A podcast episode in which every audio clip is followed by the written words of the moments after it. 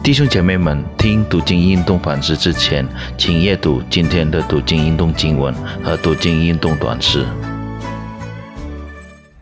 亲爱弟兄姐妹平安，我们感谢上帝赐给我们机会进入新年的第十二天。在开始我们的一天之前，我们先来到主面前聆听他的话语。我们来低头祷告。主耶稣，我们感谢你赐给我们机会来思想你的真理，求你敞开我们的眼睛、耳朵，还有我们的心灵，因为我们预备了来聆听你的话语，也恳求你帮助我们可以专注于你。我们祷告，奉耶稣基督的名求，阿门。我们今天的主题是顽梗不化的选民。阅读经文取自于罗马书第十章第十六节到第十一章第十节。我现在给大家读第十章十六、十七节，还有第十一章第四到第六节。神的话语如此说：只是人没有都听从福音，因为以赛亚说：“主啊，我们所传的有谁信呢？”可见信道是从听到来的。听到是从基督的话来的。第四节，神的回话是怎么说的呢？他说：“我为自己留下七千人，是未曾向巴黎屈膝的。如今也是这样，照着拣选的恩典，还有所留的余数。既是出于恩典，就不在乎行为；不然，恩典就不是恩典了。”主的弟兄姐妹。今天的经文仍然关于使徒保罗对罗马教会的犹太教友疑问的回答：上帝是否因为大多数犹太人拒绝了耶稣而弃绝了以色列？他们还想知道为什么大多数犹太人拒绝相信耶稣基督的好消息？难道好消息还没有传到他们的耳中，或者他们还不理解吗？在我们今天的阅读经文，使徒保罗向他们解释，很少犹太人来接受上帝在耶稣基督里的真理，并不证明上帝有错误。使徒保罗非常坦白地回答说：“问题不在于上帝，而在于以色列人，即他们的顽梗。”斯体凡使用了引着景象的人。这个词意思是他们听见、理解，但不愿意顺从。通过引用旧约的许多部分，莫西书、历史书、诗篇和先知书，使徒保罗表明，这些选民长期以来一直拒绝上帝的真理。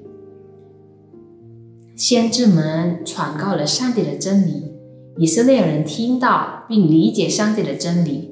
但他们拒绝的真理，他们选择拜偶像、巴利偶像、外邦神，他们甚至杀害上帝派来的先知。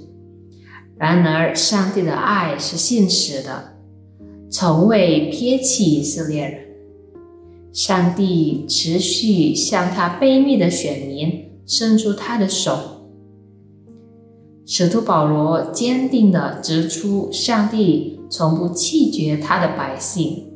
这个在第十一章第一节说：“尽管他们拒绝耶稣基督，就是上帝至爱的巅峰表达，但上帝并没有弃绝他们。上帝还想拯救罗马教会犹太裔的交友，并拯救同样是犹太裔的使徒保罗。”他们历代以来被上帝拯救的犹太少数，属于渔民。尽管大多数以色列人拒绝基督，上帝并没有取消他的应许。他对相信基督的犹太少数应验了他的应许，就像在罗马教会的少数犹太教友。今天印尼的基督徒人数也是少数，我们可能也有疑问：为什么我们仍然是少数？上帝对我们还信实吗？他是否会通过我们，也为我们实现他的应许和计划？使徒保罗的回答是：是的，肯定。不要怀疑他的现实。上帝仍然在印尼，甚至在全世界动工。因此，如同罗马书第十章第十七节说：“信道是从听到来的，听到是从基督的话来的。”那么，我们成为基督徒的责任，就传讲我们已领受的福音。无论在何处，我们可以把上帝的爱活出来。让属世界的人可以看见我们与世界的人有很大的区别，好让这件事可以带领他们对基督徒进一步感到好奇，这样就成为传福音的桥梁了。我们来低头祷告，主耶稣，我们满心感谢你，通过你的话语坚固了我们的信心。虽然我们在印尼是少数。但你仍然并一直对我们信实，请你帮助我们，可以成为你祝福的渠道。感谢赞美你，我们祷告奉靠耶稣基督的名，阿门。但愿上帝帮助我们，可以通过我们的行为传讲上帝的爱。上帝与我们同在，阿门。